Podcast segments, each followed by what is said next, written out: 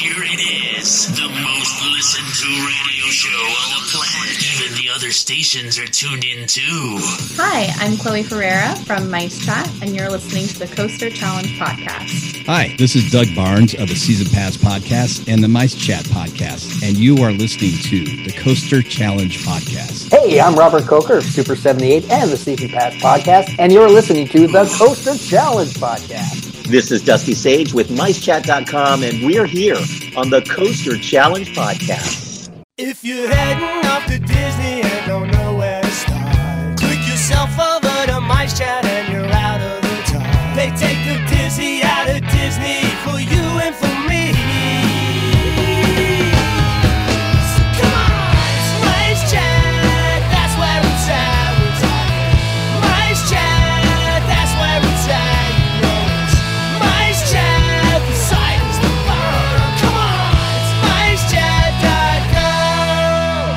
Head back and face forward because it's MiceChat month on the Coaster Challenge Podcast.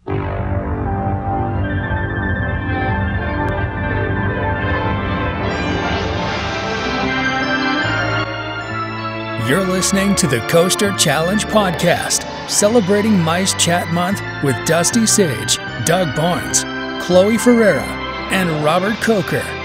It's time to accept the Coaster Challenge with your host, David Cantu and Jenna Giselle. Hey, how's it going, Jenna? Great. How's it going, Dave? It's going good, going good. Happy May. Yay! School's almost over. Summer's around the corner. I can't wait. God, this year has really flown by. Yeah, it has. Can I just say I am so glad this year has gone by so fast. I will tell you, I have had one hell of a beginning of a year, I'll tell you. I am looking forward to this month. I am actually, oh my gosh, I've got a lot planned this month. I'm so excited. I'm going to be making my way down to Florida. Right. I am just in need of a very long vacation after having such a difficult winter. So I tell you, I hope everyone's... No doubt. Yeah. I hope everyone's having a wonderful spring. Happy May. And it's also the weekend of Mother's Day. Happy Mother's Day for all the mothers out there. Ditto. Happy Mother's Day, especially a shout out to my own mother, who I love very much. I just want to say happy Mother's Day. I know I'm not going to be there for Mother's Day this year. We both talked about it, but we are definitely going to be doing dinner, and I'm going to give her her gift early, and I'm going to spend some time with her before I go on my journey. Wait. From all of Coaster Challenge family, happy Mother Day to all the mothers that support us. Yes. Well, guys, happy May again, and I will tell you, it is going to be a very special month for the Coaster Challenge Podcast, because if you all remember back in January, we did a month series celebrating an organization. Back in January, we celebrated Thrills United with Thrills United Month. Starting today, we are celebrating MiceChat month right here on the podcast. And for all of you that don't know what MiceChat is one of the biggest Disney news that you'll ever know in the Disneyland world, pretty much. And if you need to know anything that's going on at any of the Disney parks, MiceChat is definitely the place to go. They have everything from website, YouTube channel, podcasting. They do everything, and they cover it in all angles, all things Disney. Well, it's not just not exclude, make it exclusive of just Disney, but they cover all of the parks too. So yep. They do Cedar Universal. Fair, Universal, all of those parks. Yeah, especially here in California, they do a very special haunt event at Knott's Scary Farm every year, and we got to take part of that last year, and it was just really awesome. And we also they host a really fun event every year, sometime around February. They do what's called the MiceChat Gumball Rally at Disneyland, and it's basically a scavenger hunt, and it's just so much fun. You guys have really got to check it out. But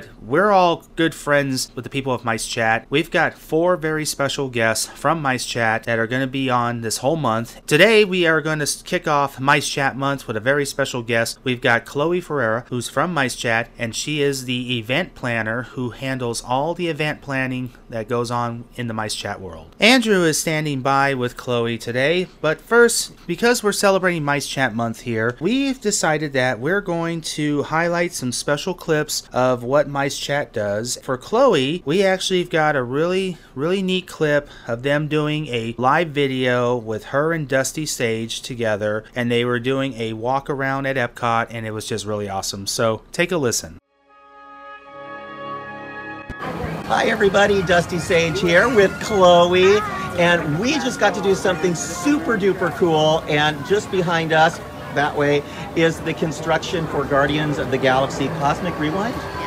And we got to go inside and see the construction, so we're going to take you on a little journey with us. We're walking to our next media location for the Walt Disney World 50th anniversary, but we wanted to talk to you on the way so we can tell you what we saw. And it's pretty cool, isn't it, Chloe? Oh, it was a complete surprise, so we were on cloud nine. It was great. It was awesome. So behind you, you see the construction. They're just getting ready to put the solar panels on the roof, but inside, they have completely built out the coaster.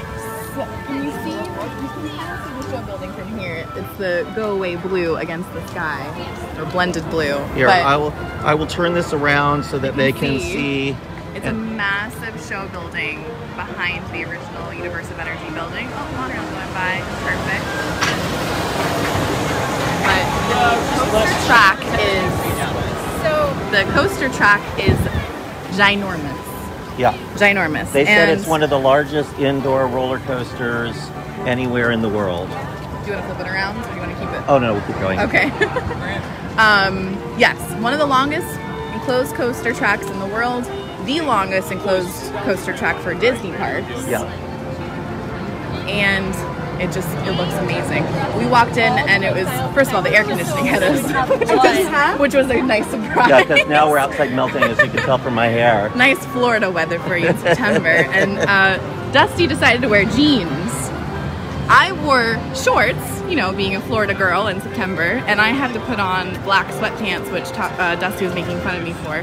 It wasn't very nice. So fashionable. We put that on Instagram. Oh, it was very fashionable. We did not put them on Instagram. But yeah, we had to suit up because today was the first day the Imagineers didn't have to wear a hard hat while they're in the construction site. Yeah, well, just because of us. They'll go back to it once they start working again. Of course, yeah. So they were all very excited to show it off. We'll have more info tomorrow. What's this line for?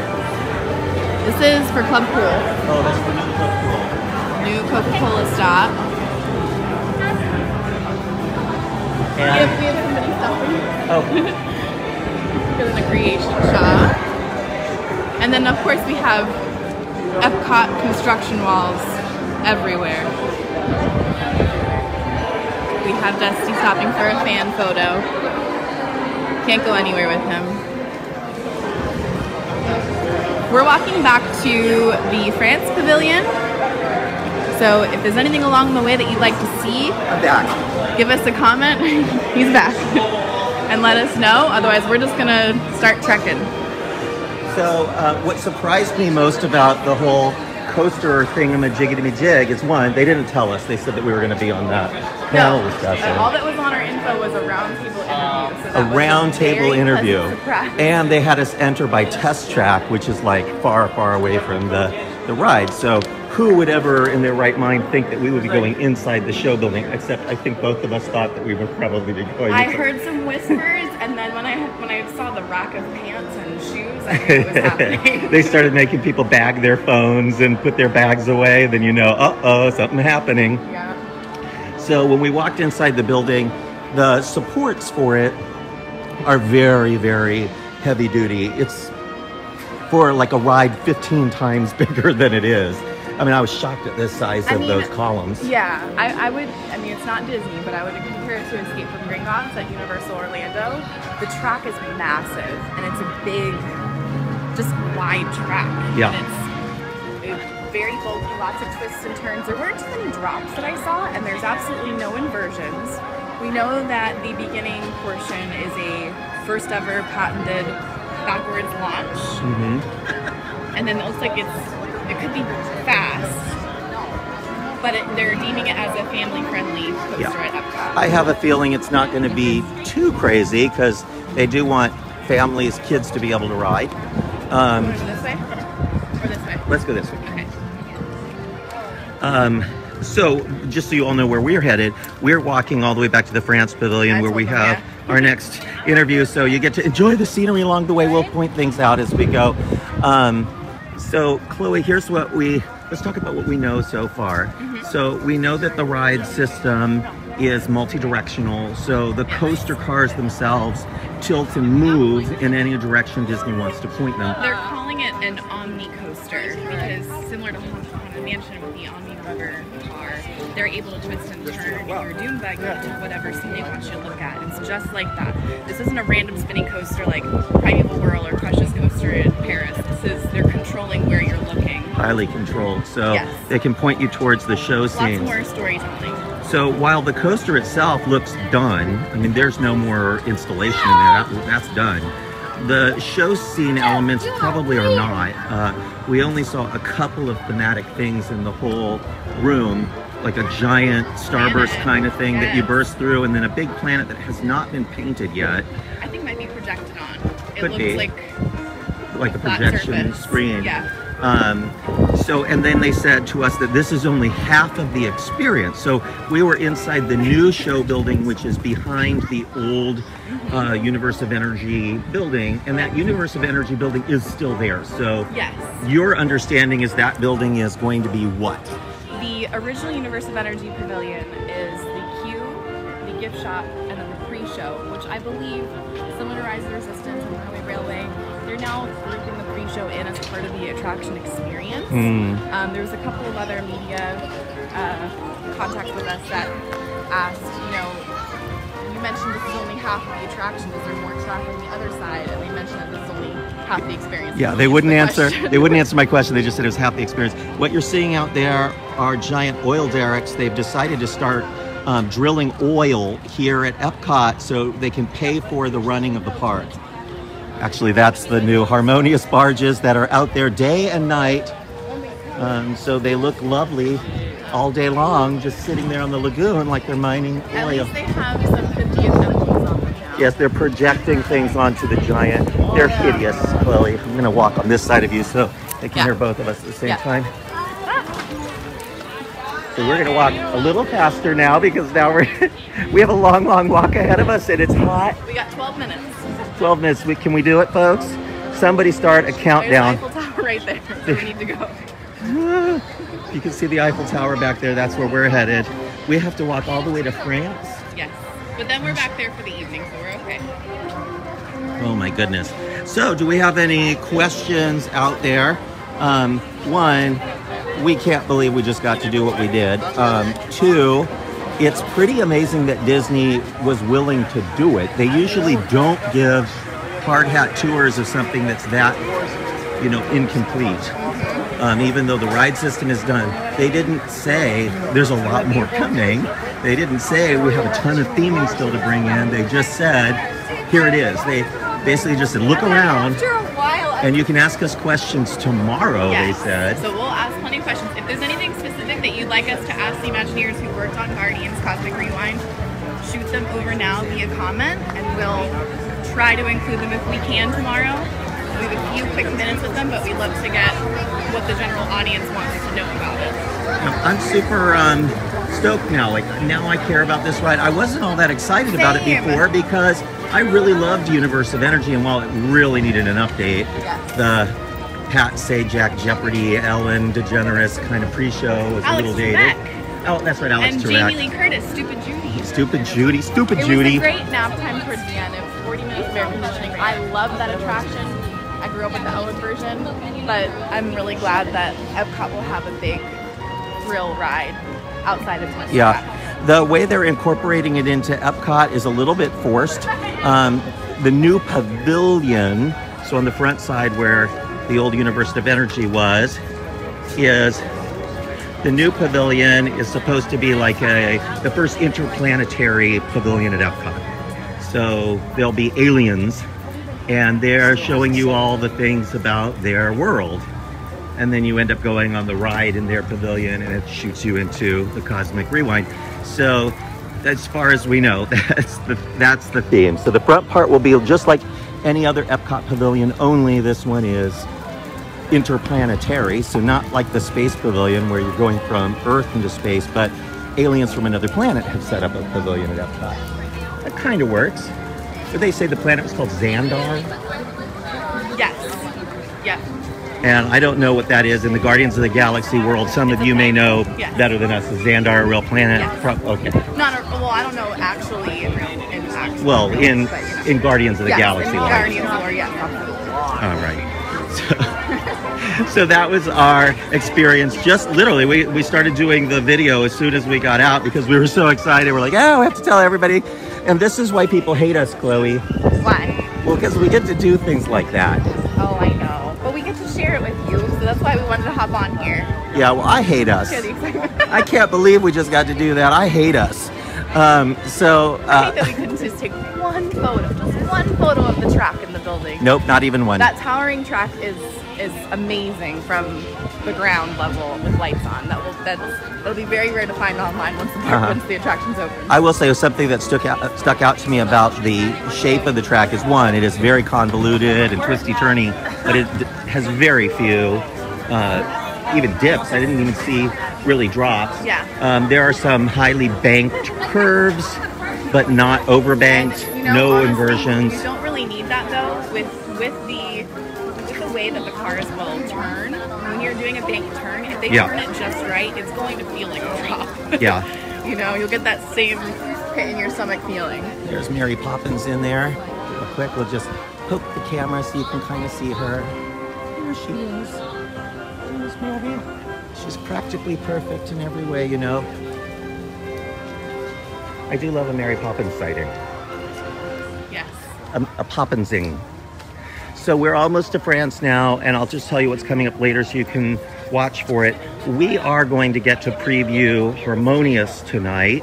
That's the new Epcot show replacing Illuminations, and then the one that followed it up. Epcot Forever, which wasn't forever. It was just for a short period of time. Epcot Temporary. And we'll be able to show you that show.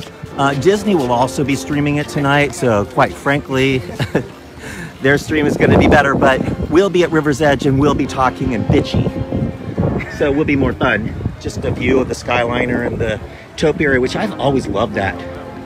It's like either an exclamation mark with stuff coming out of it or a peacock or a bird. Yeah. I don't know. I've never figured it out. But the Skyliner is over there.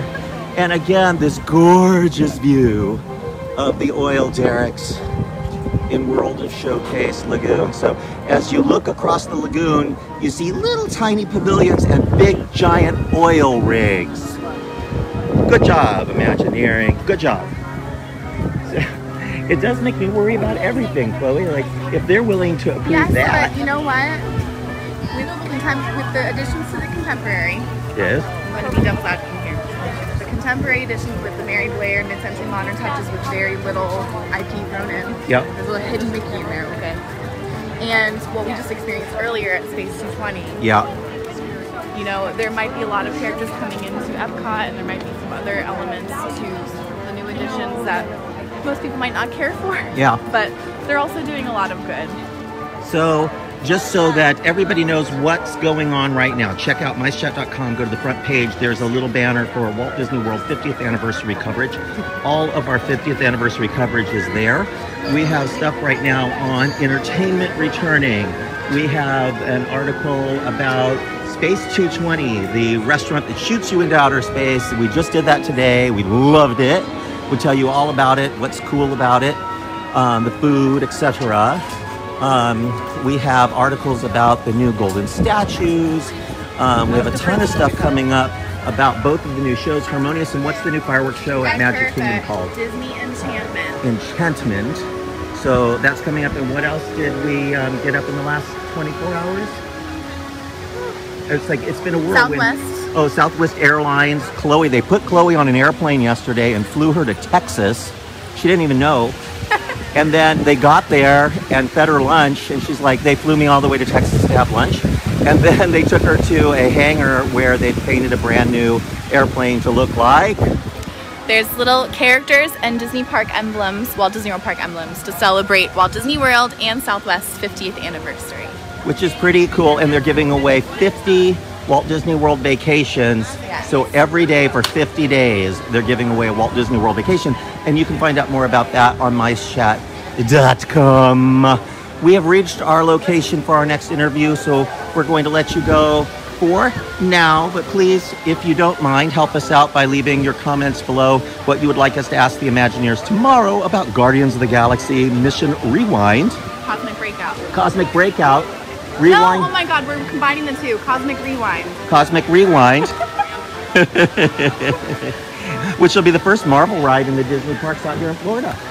So it's super cool. Yeah. All right, thank you everybody. Thanks for watching. We'll be back with even more real soon. All right, that was really awesome, Jen, would you say? Yeah, I so want to go back to Disney World. I haven't been there since the 90s. It's a trip long overdue. Yeah, I'm looking forward to revisiting Epcot this month. I will be down there for the grand opening of Guardians of the Galaxy Cosmic Rewind. I'll be so looking forward. It'll be my very first ever going to a grand opening of something at Disney World, which will be really fun. I was just looking up something on YouTube about Cosmic Rewind and how they were designing it and stuff. It looks like it'll be really fun. Oh, I'm looking forward to it. I can't wait to see what this one's gonna be like. So, but anyway, guys, Andrew is standing by with our special guest today. We got Chloe Ferreira on. So take it away, Andrew. Thank you, David and Jenna. This is Andrew, one of the producers of the Coaster Challenge Podcast. Today we have a special guest. I'd like to welcome to the podcast Chloe Ferreira from MiceChat and Dapper Day. Welcome to the podcast, Chloe. Hi. Happy to. How are you doing? I'm well. How are you doing? Very good. Very good. Let's talk about, tell us about yourself. Obviously, you're involved with a couple of very theme park oriented organizations. So tell us about yourself. Yeah, I'm born and raised in Florida. Fun. Yes. I grew up going to theme parks, especially Walt Disney World. So I'm naturally just very passionate about Orlando theme parks. I've been married for 10 years now. We have two pups that we love very much. And I'm sort of a Jane of all trades. I organize and produce events, help with retail pop-ups, cover theme park news, manage schedules, meet social media accounts, just a little bit of everything. That's awesome. That's awesome. What kind of dogs do you have, by the way? I have a Chihuahua. We also have a black lab. We don't know exactly what she is, but she's basically like a baby black lab. She's oh, that's cute. So playful, energetic thing. She's really sweet. Nice. I love animals. I've got two dogs myself. I've got two Alaskan Klee-Kai, which are basically like mini huskies. They're 20-pound huskies. Yeah. So, super fun. I know that one of the organizations you're involved with and how I came to know you, as our listeners know very well, not only is this a podcast, but sort of a meta moment. I'm a huge fan of podcasts and have been for years. The very first podcast I ever started listening to was MiceChat. The way that happened was I participated in the Gumball Rally at Disneyland. Oh my gosh. I want to hear. In 2017, that's when I first learned about MiceChat. And I'm like, MiceChat, what's about? And I've been a theme park fan for a long time, but I wasn't too much big on the whole following the theme park blogs and things like that. So I looked into MiceChat and Dusty and everything else and discovered they have a podcast, started listening and still listen to this day. And you know, love when a new episode comes out. It's always fun with Dusty and Doug. And then I guess in the past couple of years, you've been a part of MiceChat and on the podcast. So how did you get involved with MiceChat? I met Dusty through some mutual friends while I was out in LA. I lived out in California off and on the last couple of years. I just met him a few times through a mutual friend who was working for him at the time. I kind of got to know him and started out just writing a few articles here and there. And then it kind of blossomed into what I do now. Gotcha. So, and you're basically, because there are a number of people that write articles. I do follow your blog as well and see all the great articles. I've seen yours. There's a number of writers, but you're also kind of been elevated up to kind of the podcast, kind of a guest host. Yeah, because you're considers me a Florida editor, I guess. Right. And you're like a Florida correspondent. Right. Yeah. Right. With a lot of backstage, like behind the scenes kind of things too, on the business side of things. And then I do cover a lot of the Florida news, Universal and Walt Disney World mostly. And we have a cover. Yeah. There's a lot of news there. And I kind of got my start here as well as an influencer with this organization, Coaster Challenge, which started as a YouTube channel and then recently pivoted to podcasting. Hence why we're talking today. I got started with David about 3 years ago, almost to the day. I was right when he and I met at an event at SeaWorld San Diego. I used to live in California for years, which is how I met Dusty and MiceChat and did so many nice events with them. MiceChat puts on amazing events. I've actually talked about them here on the podcast about Knott's Scary Farm events I've done, of course, the Gumball Rally. Anyway, I met David right before I was moving to Florida, and he and I stuck up a friendship and then started talking about me helping out with Coaster Challenge. And then with me moving to Florida, I became East Coast correspondent, big time Florida correspondent. I'm on we're on the media list for, SeaWorld and Busch Gardens, and working on getting there with Universal and Disney as well, seems like some inroads there with our growth. So yeah, similar kind of mission or similar kind of history for me as well. So thanks for telling us a little about yourself. So let's, we always like to jump in the time machine, the theme park time machine with our guests and the kind of first half of the interview. So growing up here in Florida, you went to Disney a lot. So I'm guessing the first attraction you ever experienced was at Disney, right? Yes. What attraction do you remember? What's your first? If you don't remember your first, what's the first one you do remember? The dynamic duo in Fantasyland, the Peter Pan's flight, and it's because I was a baby. Okay, so you said like the combination of of Peter Pan and It's a Small World. Yeah, I remember being small enough to think that I could fall out of Peter Pan's flight if I sat on the edge. Small World. I just remember being little on that ride. And I know my parents loved both of those attractions, so we did it a lot. Interesting. Yeah, no, those are both classics. I still love going on Peter Pan as an adult. It's a Small World. I have to be in the right mood because of the music, how catchy it can be and whatnot. Let's kind of switch gears a little bit. Now, it could have been around that same time. How old were you, by the way, the first time you went to Disney? A couple months old. My parents were pass holders pretty much my entire life. I think we went a couple years when I was a teenager where we didn't go, but it was, I've been going for a long time. Oh, wow. And now are your parents, they still here in Florida? They are. Yeah. They don't go as often. It definitely, and I'm more obsessed than my sister is. I don't know. They go once in a while, but they're still here in Florida. Okay. Gotcha. So maybe it was when you were just a little, less than a couple years old, maybe later. What one theme park attraction over the years has scared you the most, like before you got on it? I have kind of like two different ones that come to mind, but I think that's fine. Earlier one, and that does another story. Sure. Being a kid and going to Disney World a lot, I was terrified of Tower of Terror.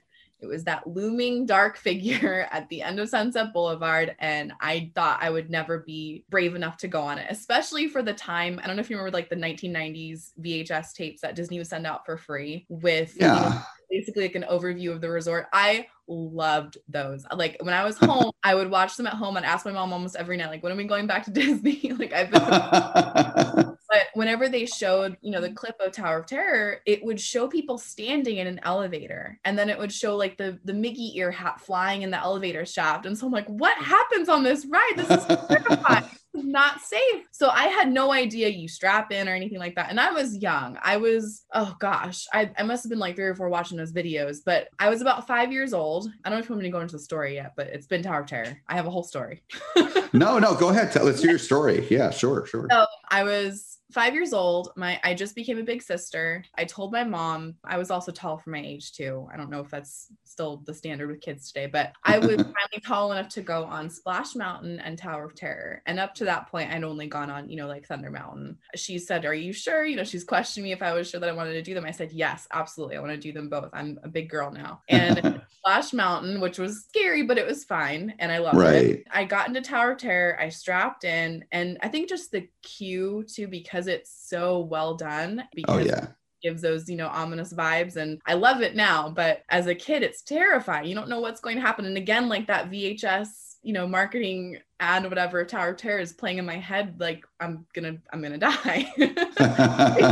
The moment the attraction started, I don't remember anything. I just started crying, and I was hiding my face in my mom's arm the whole time, and it was terrifying because I feel like if you're not watching what's happening or you're not looking ahead while you're dropping, it just feels like absolute insanity. That affected me really poorly actually as a child. My mom says it was close to a year where I wouldn't go on anything after that because I just didn't trust basically Disney rides ever again. Really? So, yeah. She said I was even scared to go on Dumbo. Like they had to force me to go back onto Dumbo the Flying Elephant because I was just terrified. Eventually I got used to going back onto rides because Thunder Mountain used to be one of my favorites, but they could not get me back on that after Tower of Terror. Wow. That's the little story there. Okay. I definitely want to dive more into that a little bit, some questions, some follow-up, but first question I got to ask you, 5 years old, the bellhop that was there, leading you onto the ride. What was that experience like with that first bellhop? I don't remember, honestly. I must have noticed the cast members very much in character, and otherwise I wouldn't have been affected in that way. You don't think about it much as an adult. You know, it's like fun and like, oh, they must really love their job, or this is so fun getting in, you know, setting the tone. But as a kid, it's like, this is real. What's happening right now is real. We're getting into a cursed elevator. We're all going. I don't remember that very much, but it must have been an authentic experience. I bet. You were scared to get on it, and then you were scared on it, and even temporarily scarred. At least when you wrote it, you didn't really care. You didn't really conquer your fear on it, right? You didn't. So that's why I have another attraction that this kind of plays into. Yeah, let's hear that. Yeah. So I eventually mustered up the courage to go back on my favorites, Thunder and Splash, and Test Track when it opened was basically like riding a car. I think in the meantime, I know Space Mountain existed. My parents tried to get me on Space Mountain. I would not do it. I knew it was in the dark. I knew that I was basically sitting alone in an individual bobsled car. That was not happening for me for quite a while. I say quite a while, but I guess in the typical theme park goer, it's not that old or young or what have you. I don't know. I guess because I grew up on theme parks and I went to them a lot. Right. Being 12 or 13 year old and not going on Space Mountain when you live an hour away is kind of a big deal, I feel like. Right. Literally had to do baby swap with me because they wanted to ride it and I would not do it. Wow. So, yeah. And then Rock and Roller Coaster opened and they knew that they couldn't get me on that because that's upside down in the dark and I would not. It happened one day. I didn't know I was going up until like the morning of, but some of my girlfriends are around the same age as me, mostly a little bit older than me. I was like, 11 or 12. They were going to Universal Studios. I had not been, since I was, I think like a year or two prior with some like family friends, and we were all kids doing the kiddie stuff. We didn't do any of the roller coasters or anything. I was way too scared then too. Because I think I went with a group of girls that I wanted to have them think that I was cool enough to hang out with them. I feel like I didn't let them see a sweat when we were walking up to Dueling Dragons at the time. I was terrified to go on. I hadn't done anything to that level, even at Disney. So to see, a looping, inverted, your feet dangling coaster and the dueling aspect of it was still happening at that time. I was so scared walking on the train. Oh, so I did that. After I did that, I think that was probably the most thrilling, even with Hulk and Mummy at the time. I feel like Dueling Dragons was probably the most thrilling one to start with at that park. Yeah. So after I got off and I was like, I lived. I'm fine. That was really fun. I knew that I could conquer anything I wanted to at Disney once I went back. I couldn't wait to get home and tell my parents, like, I can do Space Mountain. I can do Rock and Roller Coaster because I did this crazy one. That's awesome. That's a great story. So basically your conquering fear story has two parts. The first part was, I don't want to call it a failure. It was you weren't quite there yet. You were really young. 5 years. Disney's not known for their thrill rides. They have a couple of most of their parks, but they don't really pivot much to the thrill ride because they cater to families. It's not like Universal. So 5-year-old riding one of their most thrilling rides, that's a little bit intense. Yeah. Not most 5-year-olds won't go on that. A lot of them aren't tall enough, to your point about you being taller, for your age back then. You were scared on Tower. You were still kind of freaked out afterwards. So it took you a while to even go back on the rides you used to always be fine on. Years later, so you were a teenager when you went on Dueling Dragons, right? You were really scared of Dueling Dragons, which I totally get. That was like you, I went to Universal a few times here in Florida in the earlier days.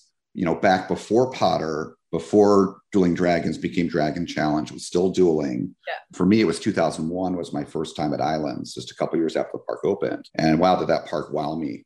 That and Spider-Man is so ahead of its time. And Dueling Dragons was intense and amazing and intimidating. Certainly, yeah. I totally get it. You were scared. So you were walking through the queue, that amazing queue it had, and you were nervous, kind of feeling all that fear. But you got yourself on it. Was it during the ride when you're actually on it that your fear kind of changed to and transcended into excitement and thrilling? Yeah, I should watch a video again. Out of all the coaster ride through videos I watched, I have not gone back to Dueling Dragons. It must have been after that initial lift or drop or what have you that I was like, hey, I'm okay. And this is kind of fun. I feel like I'm flying, It was definitely during because I didn't cry and I wasn't scared once I was on it. It was really the buildup and just no, Chloe, You're old enough. You should be able to do this now. Just go do it. I was fine once it started going. Nice. Okay. Gotcha. So you, like you said yourself, you conquered your fear on that ride and felt like you could do anything. So ever since then, I know you've done some other crazy coasters and crazy rides. You've not had that fear again. Not like that. It's more so once I'm on it and I feel like I'm going to fall out of a ride. But it's amazing. Like, I love it. Specifically, Hang Time at Knott's Scary Farm and, of course, Velocicoaster at Island of Adventure. Those are the two that I scream, like, I shriek on those rides. Like, I don't shriek on any other coaster just because you're being whipped out of and there's no shoulder restraint and it's scary. Clearly, you conquered, that big fear riding Dueling Dragons. And while you might have had some excitement or a little bit of fear about a new attraction after that, like Velocicoaster you mentioned, it wasn't the same level as Dueling Dragons, your fear, right? No, absolutely. Yeah. No. Yeah. I have a little bit more trust in major theme parks than I did when I was a kid, for sure. It doesn't take over.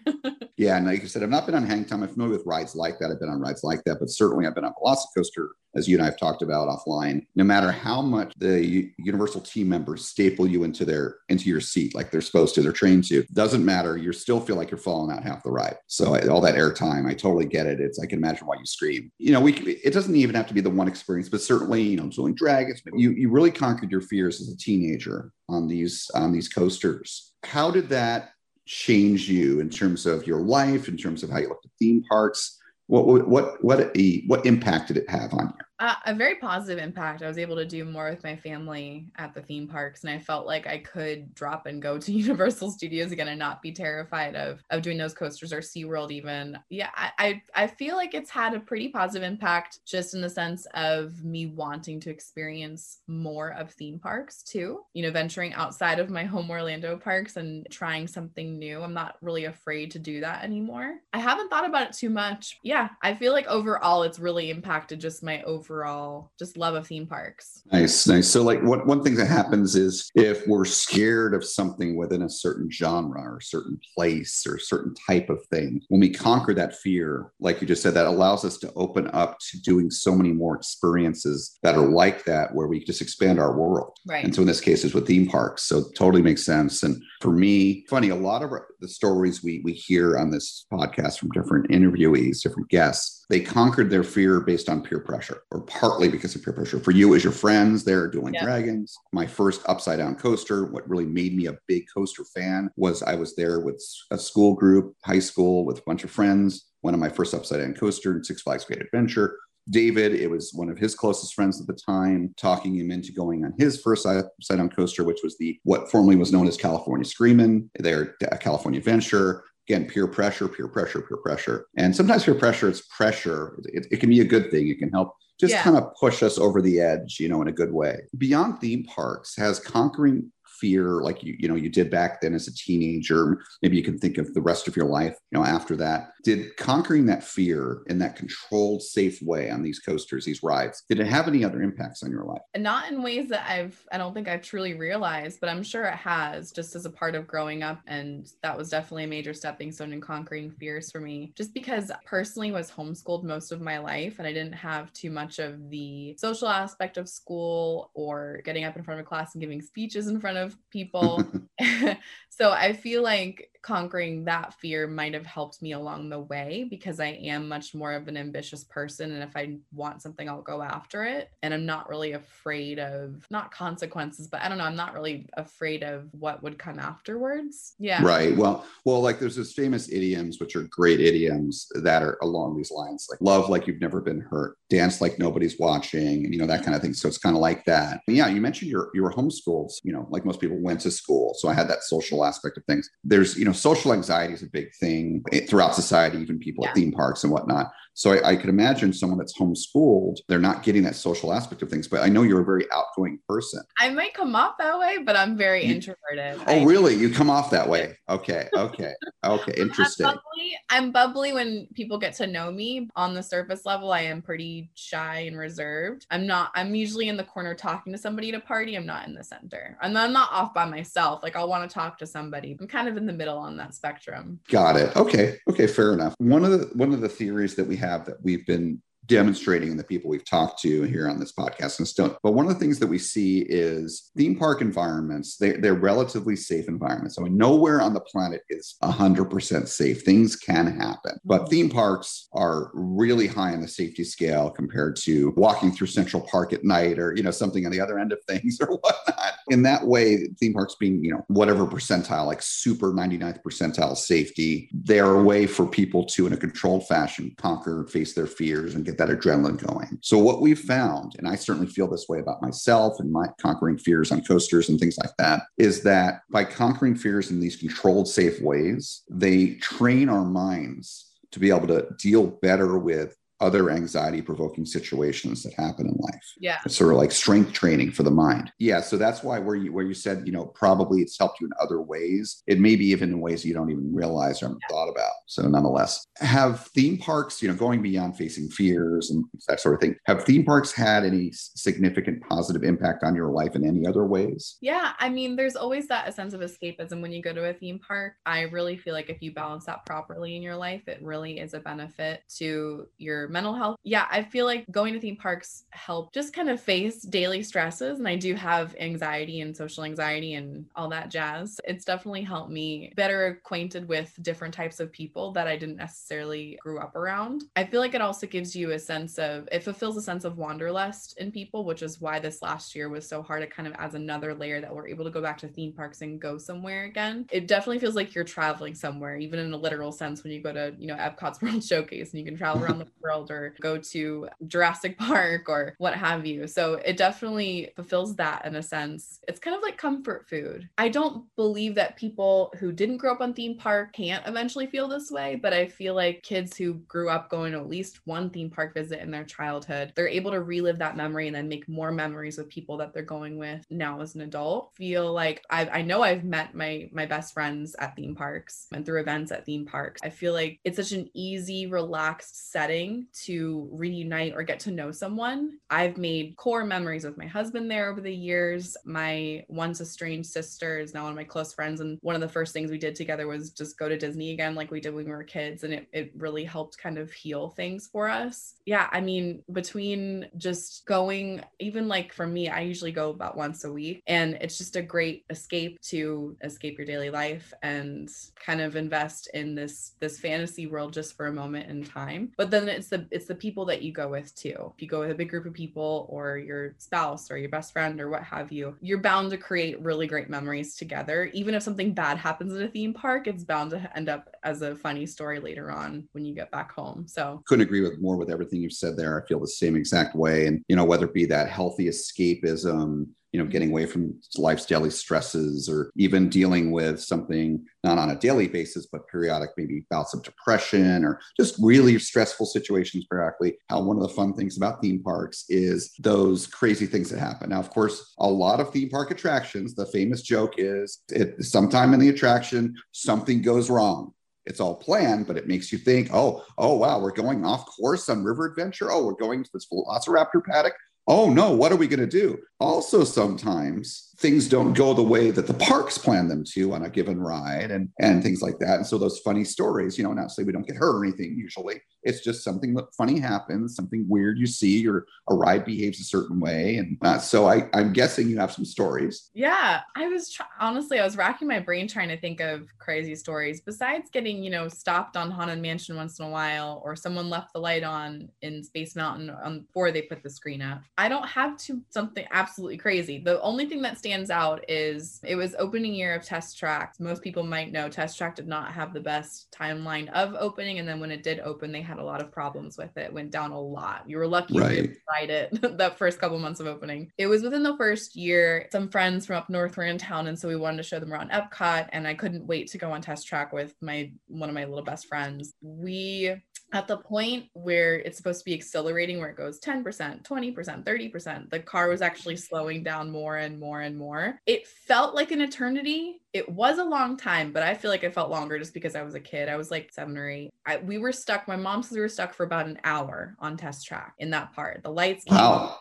they were talking to us, telling us, you know, they were looking into things, seeing what was going on. And I don't know if they had never evac'd or if they weren't used to it, but it was a long time. Like, I remember as a kid just being bored, like, okay, let's get out of here. It was exciting because we got to evac and I got to walk through some of the inside track. I thought as a kid, like we were going to have to walk around the whole outside part. And I don't know, I didn't think that there were doors in between to exit. Just some of the inside track, and we got to go to like a backstage staircase down to back onto on stage, which was my first time as ever to be backstage before. So that was just like cool for me as a Disney kid. But yeah, that wasn't so fun. We got fast passes to come back and do it another time, but my friend wouldn't be there with me, so he got to do like half of the test track. It was a cool experience, but that was probably the one that the most lackluster, I guess. I feel like I have a lot of crazy guest stories just being at theme parks, but nothing really happened on an attraction that I can remember. Well, I appreciate, by the way, your modesty. That's, you know, that's always a good trait. And you were being very modest there, because what you just described is actually an awesome and incredible example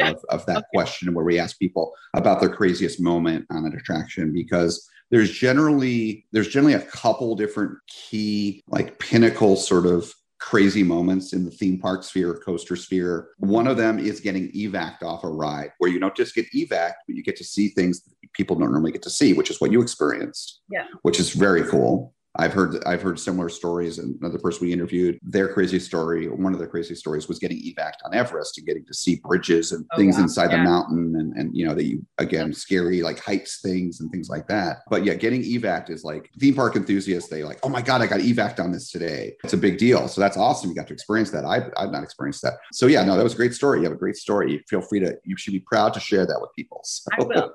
So speaking of things that I bet you're proud to share, I like to do segues. So what would you say is your favorite attraction, the one you're really proud of? I love convention. It's so hard. Velocicoaster obviously is amazing, but attraction level, Hagrid's motorbike is really up there for me. The story and the surprises, and it never gets old. I literally bought an annual pass to Universal solely because of that ride. Awesome. It's amazing. So what's your favorite Disney coaster for the ones you've been on? They both exist in Disneyland Paris. Disneyland Paris is the only international Disney park I've been to, and I love it to bits. It's the most park, and it's just gorgeous. I can't wait to go back. I love Big Thunder Mountain over there. Just the fact that it's out on the island, like that is island in Frontierland, and when it feels like it's pulling you in when you go. It's like going through a tunnel under the water after you leave the boat. Right. And then the little drop, if you're sitting in the back, you get some good airtime. When they take you back to the station, you go underground again, and it's just completely dark, and I love it. And then I also really enjoyed their Space Mountain over there. It is Hyperspace Mountain at the time, but the inversions were so tight, and just, it was great. I loved it. We did that one a lot too. Out of all the Disney coasters I've been on, I love all of them. I've never come across a Disney coaster I didn't like, even Barnstormer once in a while. But those two out there are just incredible. Oh, and Crush's Coaster is so fun too. Oh yes. Oh, see. Yes, at Studios Paris. Yeah, I almost was going to use Crush's Coaster as a joke, but a lot of people might think I was being serious because no, Crush's Coaster is fun. Yeah. That is a great example of a spinning coaster done right. Yeah. Oh yeah. That's a great one. Yeah. The projected bubbles, like, we got on, we're like, what just happened? That was crazy. That's fun. You know, we don't try to talk about too much negativity on the show, but it's interesting to kind of contrast and compare. So we always ask our guests not just their favorite attraction, what their least favorite is. So which one is that for you? You want attraction or coaster? It could be attraction, coaster, everything. Yeah, whatever you like. I'm going to have to go with Fast and the Furious Supercharged at Universal. I totally get it. It is universally panned. Unfortunately, nothing against Universal. Again, I love Universal. They do amazing things. But yeah, absolutely. I think they've learned their lesson, because it's a bigger issue. And the issue is that, you know, these theme parks, they have limited budgets, and Disney, Universal, they do these expensive rides. Yeah. And so one of the things they do is they try to make the most of all of the money that went into developing the ride and build more than one of them. The issue is what with Hollywood, you've been to Universal Hollywood, right? Yeah. Which is a great park, but it is so land. I mean, people think Disneyland's limited on land, which, you know, it is. Yeah. Universal Hollywood is really limited. And they have plans to get around that, which are brilliant. Basically getting rid of sound stages and building them elsewhere and, you know, expanding the lower lot. But anyways, they're really limited on space there. Do a lot of stuff, you know, where they incorporate into the Tram Tour, which is amazing. It's the I think their Tram Tour, I think like records-wise, it has to be like the longest ride in the world because how long, you know, it's like, what, an hour or whatever it is. And then, you know, they've got, you know, Fast and the Furious there. It's where it debuted. They did King Kong there. They've got that technology, the ride film, the screen, you know, so they can put it in Orlando. On a Tram Tour, you know what? It works because you're in a tram. But as a separate ride, as just that only, it's its own ride, it falls flat, unfortunately. Plus the whole thing with Universal building a lot of screen rides, especially at Universal Studios Florida, that's become pretty old. And Universal, again, I love that they really respond to guest feedback and they really feel the pulse of the theme park sphere, the blog sphere and whatnot. You hear people complaining about screen rides and copying rides that, you know, from the Tram Tour. So we're like, well, we'll give you Hagrid's and then we'll give you a Velocicoaster 2 years later. Now everyone's thrilled. And so, well, thanks for sharing your least favorite. That is, I would not call that a hot take at all. So kind of wrapping things up here, What would you, is there any kind of final advice you'd like to share with our listeners and, you know, any words of wisdom? Yeah, I mean, you kind of touched on it before, but I'll reiterate is if you're passionate about theme parks or roller coasters or something that society and your peers might not agree with you with, just be yourself, be unapologetically you, do what you want to do because they're probably missing that fun anyways in their life. Something must have happened that they don't like that part of you. I personally, people in my life thought I was too obsessed with Disney and they thought that I went too much and I cared too much about all the changes that were going on. And then it turned into my career and I actually love it. I enjoy what I do. Yeah, just stick to what you know. Just be yourself is what I could advise everybody. Just be your own authentic self. That's great advice. I love it. Well, Chloe, last thing I'd like to do as we do with all our guests is I know you're involved with a couple of different theme park related things. So if you'd like to please go ahead and share any websites that you have, you know, talk about MiceChat, where people can find MiceChat, podcast, any other social media channels you want to share, please share away. Yes. Absolutely. So if you're interested in Dapper Day at all, definitely go to dapperday.com. We have all of our future event info, merchandise, everything about Dapper Day, because I know a lot of people are typically curious about that usually. And then micechat.com, that's where I cover theme park news. And that's the biggest site to cover Disneyland news on the West Coast. And then we also cover some Florida parks news as well. There's Instagram channels for those accordingly too. And then personally, I'm on Instagram at Carousel of Chloe. And that's pretty much all I have that's out there for myself. Great. Thank you. And I've known of you for a while. I'll listen to MiceChat podcast, but I kind of found you on Instagram, your Instagram account, Carousel Chloe, and like, wait a second, I know Chloe. She's kind of that fun, bubbly person on MiceChat recently. And so then we started talking and your Instagram, you can post some fun things on there. So I encourage listeners to follow you on there and see some fun theme park stuff. It's all Velocicoaster, right? Yes, now. Which I love, which I caught that. Yep. And that's why I was like, oh yeah, that's right. She loves coasters too. That's right. She's not quite as afraid of them as Dusty is. So yeah. So, well, thank you very much for the interview today and chatting with us. It was a fun conversation. So thank you. Thank you, Andrew. Thank you, Chloe. That was a really awesome interview, Jen. Yeah, it was. I love that she has her pets as her fur babies. I always love the fur babies. I will tell you, pets are children too. Oh yeah. You know? Yes, this was a really fun interview. It was a really awesome. I hope you guys will join us next week. We've got a very special guest from the MiceChat group. We got Doug Barnes coming on next week, and him and Andrew have got a really awesome story to share there. But in the meantime, Justin, how can they find us on social media? If you enjoyed today's episode, be sure to like and subscribe wherever you get your podcast. And if you want to see more from us, we upload every Friday. And check us out on Facebook, Instagram, Twitter, YouTube, all at Coaster Challenge. Links in the description. Thank you, Justin. Yes, guys, don't forget to hit the subscribe button on all our social media platforms. Make sure to give us a thumbs up on your favorite podcast network and make sure to give us a review. We really want to hear a review. And don't forget to visit our website for our merchandise, too. We have new shirts that just came out, didn't we, David? Oh, yes, we did. We just had brand new design shirts and some brand new products in our online store. And if anything that's bought from our store, all the proceeds go to a charity at the end of every year. But anyway, guys, thank you so much for taking the time to listen to our podcast. But until then, this is David Cantu. This is Jenna Giselle. We'll see you next week right here on Coaster Challenge.